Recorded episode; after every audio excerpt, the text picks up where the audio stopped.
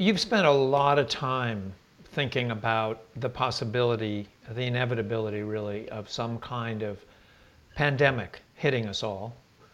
Uh, what was going through your mind when you saw the news out of Wuhan? Well, my um, my first reaction was that this looked like the option that we feared the most. A fast moving respiratory pathogen that we had never seen before that was moderately lethal. Um, and, and, and then as we began to learn more about its transmissibility, I began to realize that uh, this was a truly extraordinary threat that we faced. That's Stephen Morrison, author of a study that warned last year of a pandemic like the coronavirus spreading to the U.S. He's talking with frontline correspondent and producer Martin Smith. As you watch the numbers rise, the number of cases, the number of deaths, uh, and you see these horrendous scenes of frontline hospital workers giving their lives, shortages of equipment, how do you feel? I feel like everyone else. I feel anguished. There will be thousands upon thousands of people in America who will die needlessly. They will experience preventable deaths, and there will be thousands of health workers whose lives will be imperiled, and many of them will become sick, and some of them will die because of our lack of preparedness. For years, Marty's reporting for Frontline has held leaders in government, finance, and the military accountable. Over the past several days, he's been talking with leading experts and insiders about early warnings and missteps related to the coronavirus outbreak. I'm Raney Aronson, executive producer of Frontline, and this is the Frontline Dispatch.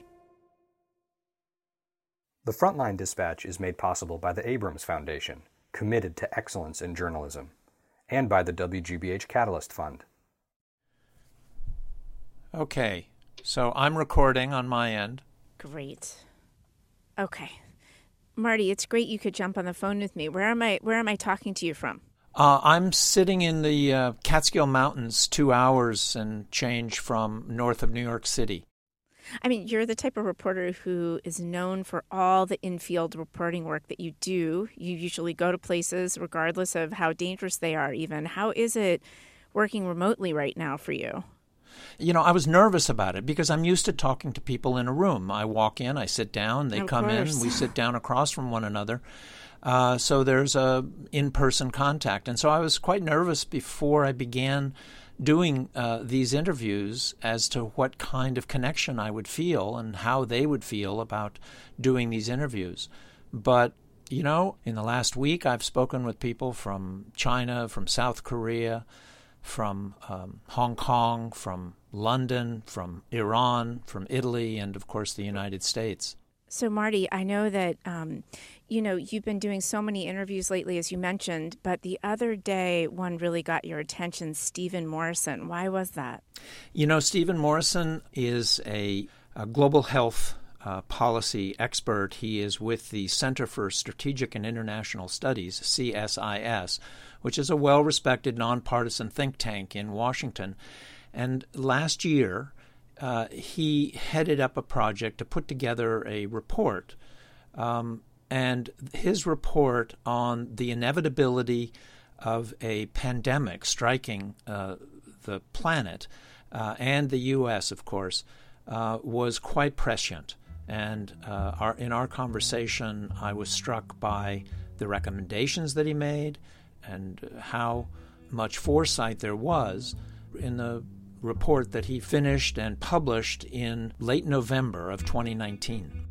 So that gets published, and what kind of response does he get at the time? Well, he talks about a pre brief that took place with administration officials, and he said he was met with silence. I think silence speaks for itself. I think that, you know, they didn't want to get into an argument where they couldn't very easily win. And so uh, we just sort of cordially agreed to, to move on. They just didn't take seriously the recommendations that we were making, he told me. In hindsight, that's quite alarming. The, the cost of Right. preparedness is minuscule compared to the cost that we're now facing. So immediately you felt that this is what you feared the most. And I was not alone. I, I was not alone. This this was being voiced by uh, many of the experts uh, who were watching this closely, including those at CDC that I was in touch with. So so you were, it's fair to say, very worried at this point. Yes, I was quite worried and watching very carefully to figure out the true gravity of this and figure out how quickly were we going to see a test developed because the Chinese they made their declaration to WHO December 31st, began to share uh, the genetic details data around January 10th, developing vaccines, developing antivirals, and developing tests. So the race was on.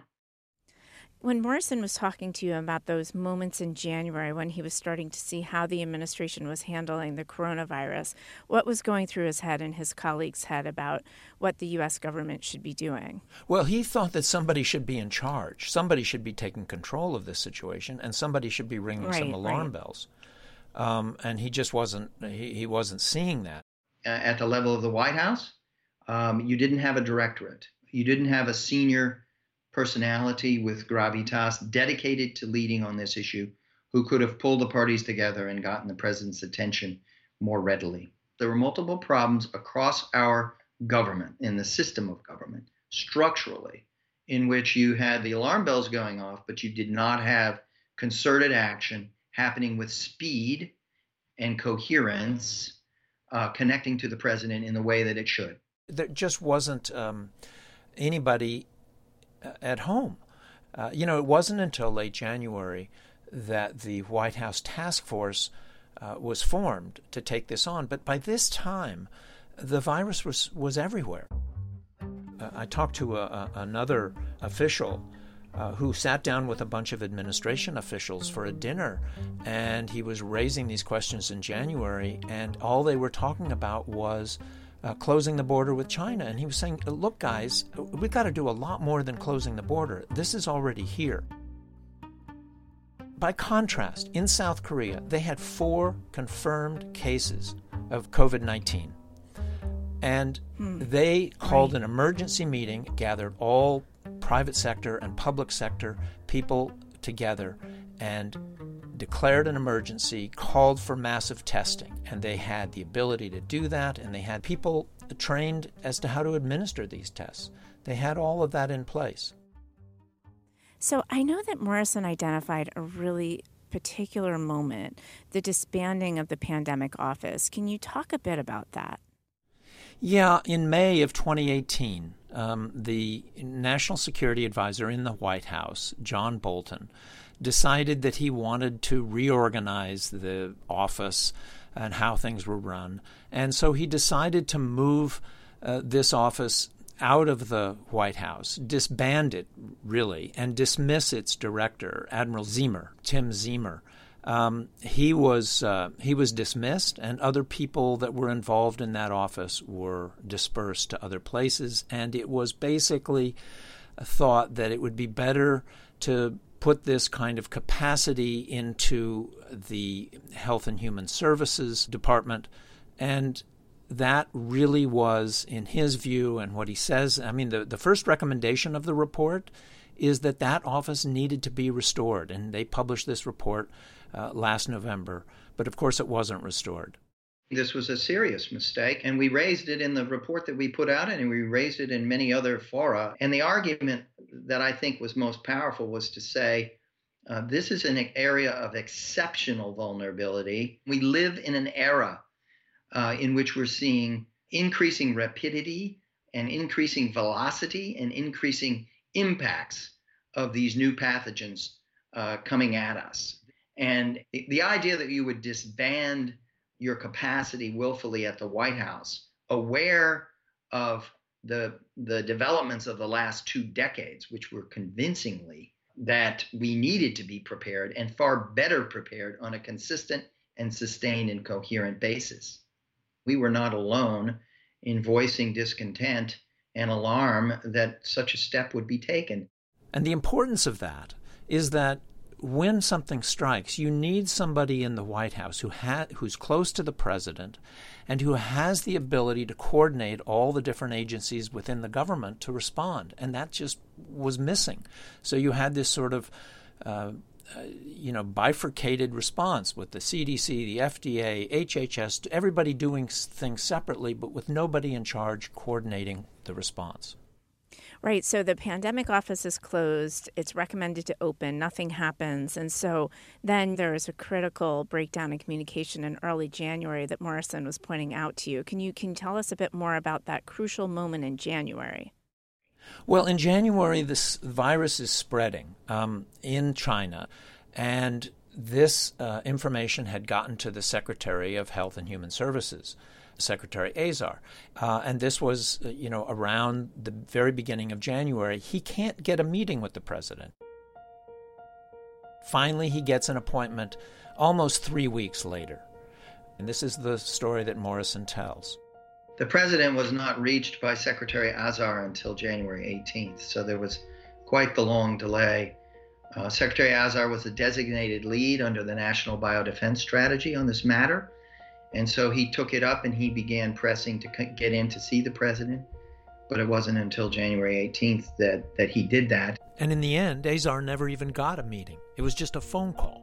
And the president's first concern at that time was to talk about e cigarettes. The president is concerned about vaping and wants to talk about that.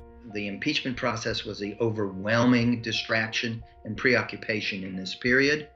And the Secretary Azar was having a hard time conveying the gravity of the situation to the president. And when he gets to talking about the coronavirus, um, you know, he doesn't really feel like he's getting the full attention of the president. Marty, tell me a little bit more about Azar and what his response has been in general. Raney, I'm not sure we know yet exactly. There are those um, in Washington who say he could have done a lot more than he did.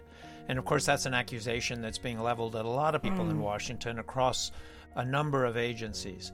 Uh, some have even suggested that if Azar really wanted to get to the president sooner, he could have done that.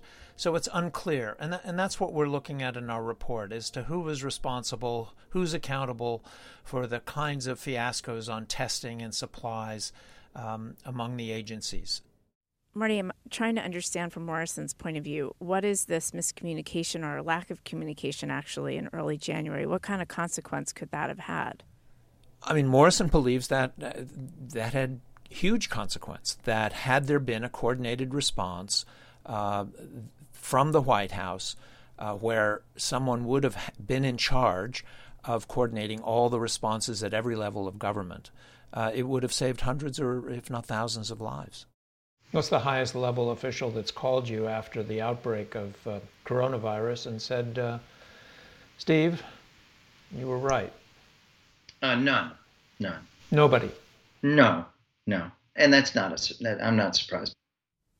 One thing that really fascinated me that you told me a bit about is the role of media that's been playing out. And I know Morrison told you about what he calls an infodemic. What does that mean exactly? Yeah, he used that word, and, and it was in the report in, in the executive summary.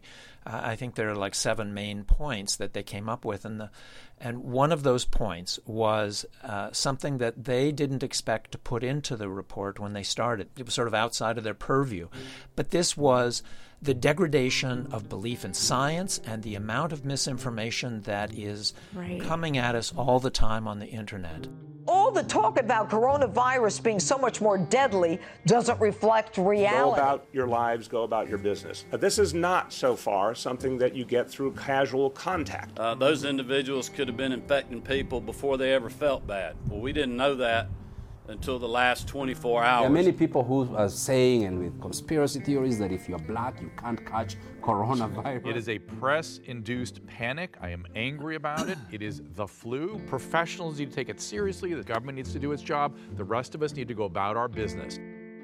So it's a major uh, impediment to people respecting uh, experts, mm. and that has, of course, a, a really serious uh, effect on how we respond to this. So, uh, on the one hand, you have that, but on the other hand, you had a president who was susceptible to a lot of misinformation and was dishing it out. Now the Democrats are politicizing the coronavirus. And this is their new hoax. Have you been briefed by the CDC? I have. Are there words about a pandemic at this point? No, we're not at all, and uh, we're we have it totally under control. You know, a lot of people think that goes away in April with the heat. Because of all we've done, the risk to the American people remains very low. It's going to disappear. One day it's like a miracle, it will disappear. The consequences of the delay and the amount of misinformation that was out there is just astounding. So the other day you spoke with Nick and Britta Jewell, um, and I know they've been tracking this since the very beginning. Can you talk to me about their take on how it's been handled? She's a statistician, and he works in um, in infectious diseases, and they're very dispirited in how it's been handled. I mean, you know, and, and what they impressed upon me was um, what exponential growth really means. You know, uh, uh, most people think in terms of arithmetic growth, you know, 2, 4, 6, 8, 10, 12. But this is, you know, 2, 4, 8, 16, 32, 64, uh, and on and on. And it, so in a matter of, uh, of days, you're into hundreds and, and then thousands. And they mm, impressed upon right. me, you know, that not enough people can get their heads around that. So, what they felt was that in the beginning, the numbers were relatively low. Um, so, you had four cases, you had 13 cases, or whatever number you had in Seattle.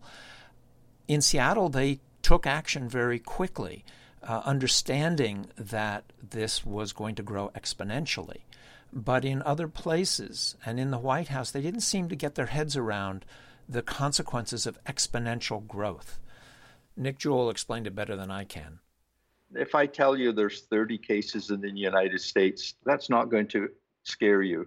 That's not going to cause you to shut down your cities. If I tell you there's 60 cases in the United States, you still feel very comfortable. 120, 240, and so on. You don't feel the power of exponential growth until it's absolutely stunning. So when you say, oh, if there are 10,000 cases in the United States, then we ought to pay attention.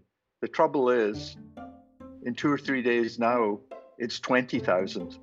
So the month or two that it took a government and individuals and community members to become concerned enough to take steps, within a few days, that whole month and a half of growth has been repeated again. And in two or three days, it's now four times what it was when you started to get concerned. Within another two or three days, it's 16 times. It takes a long time to ramp up, but once it gets your attention, it's stunning in its speed, and and you're really then caught uh, not being able to keep up with the spread uh, at all, which is what I think New York experienced and ha- has been repeated, what Italy experienced, what many countries and regions have experienced firsthand in maybe a way they never have before. Another point that Britta made um, was that if you avert one infection early on, uh, as opposed to averting that infection, let's say, in a week from now, the effect on the overall population is huge.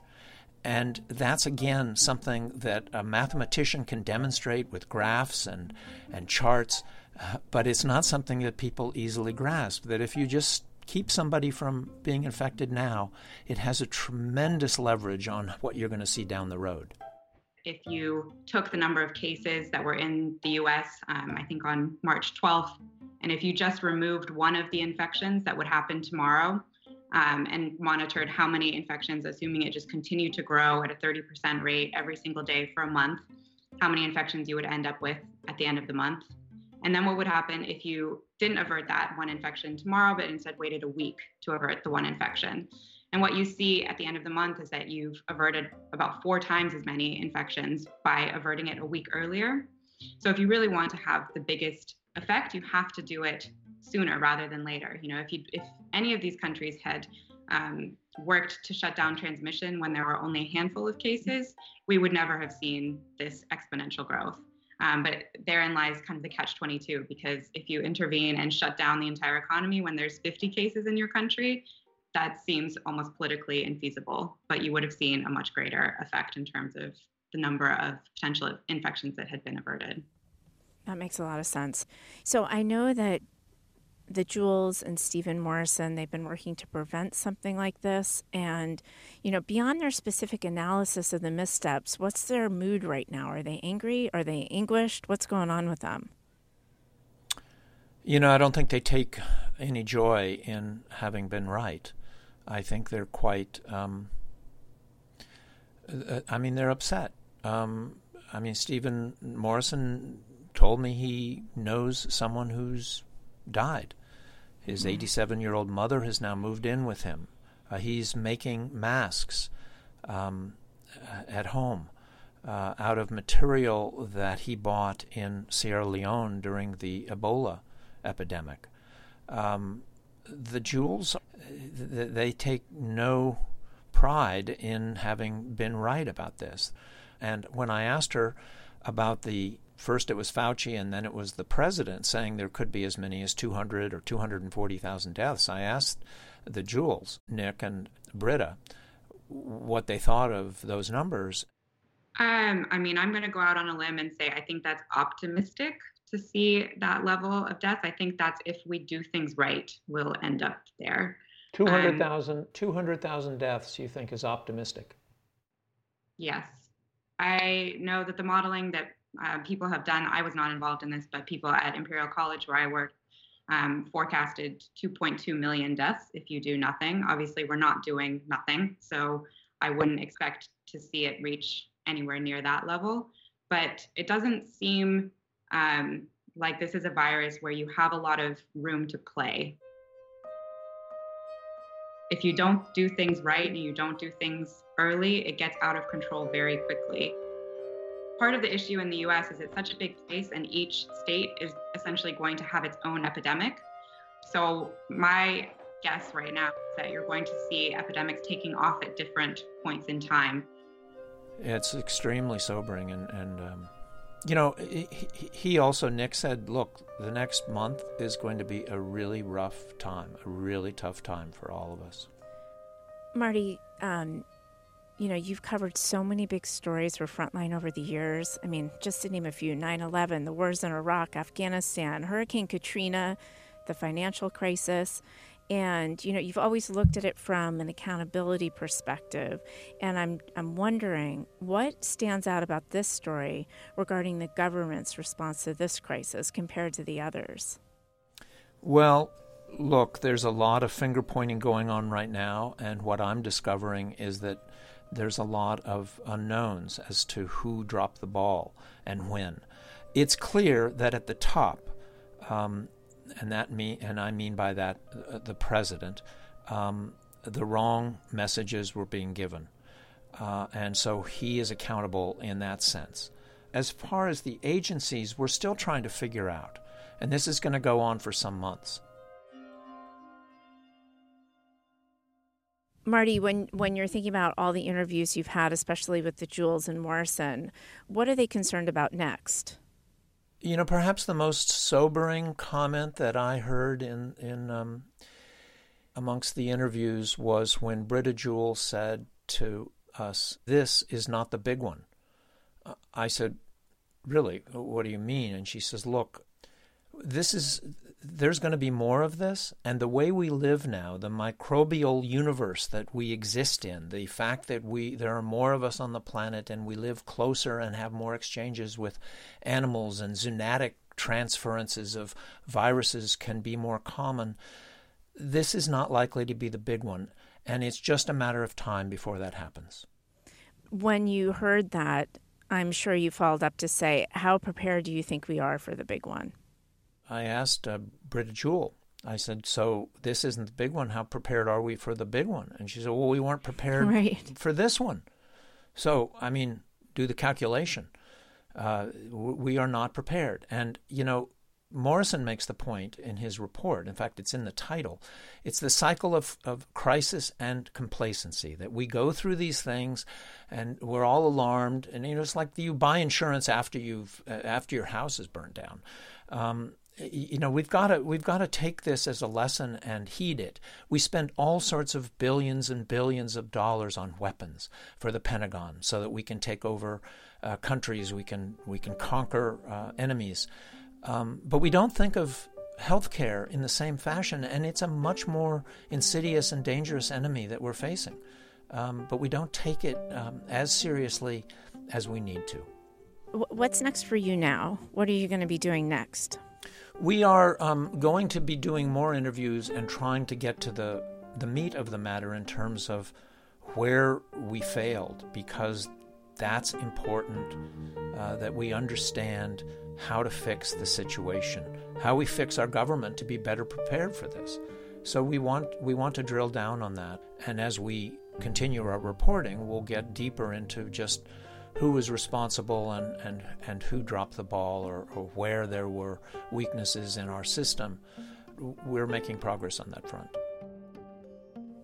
Marty, thanks for joining us on the dispatch, and we'll be keeping uh, tabs on you and, and talk to you again soon. Uh, Raney, thank you. It's a privilege to be able to do this reporting for Frontline. Thanks. We're going to be bringing you more dispatches like this one as the pandemic unfolds. You can find more of our reporting on the coronavirus and its impact, including transcripts of Marty's interviews with experts, online at frontline.org. This podcast was produced by Max Green and James Edwards. Our production assistant is Lucy Sullivan. Catherine Griwert is our editorial coordinating producer. Pam Johnson is Frontline Senior Director of Strategy and Audience.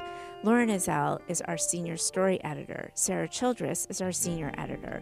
Frank Koughan is our senior producer, and Andrew Metz is our managing editor.